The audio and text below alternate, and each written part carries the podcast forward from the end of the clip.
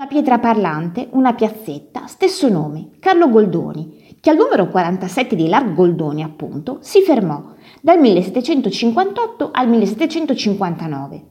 L'aveva chiamato in città il conte manager del Teatro Tordinona per dirigere i suoi attori. Per Goldoni era la prima volta a Roma, era contento.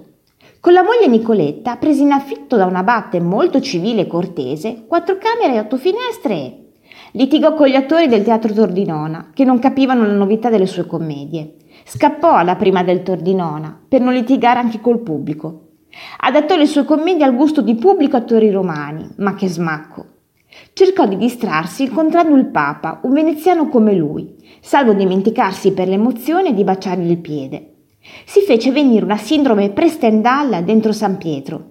Si divertì al carnevale romano, così diverso da quello di Venezia, con le selvagge corse dei cavalli berberi che gli passavano proprio sotto casa.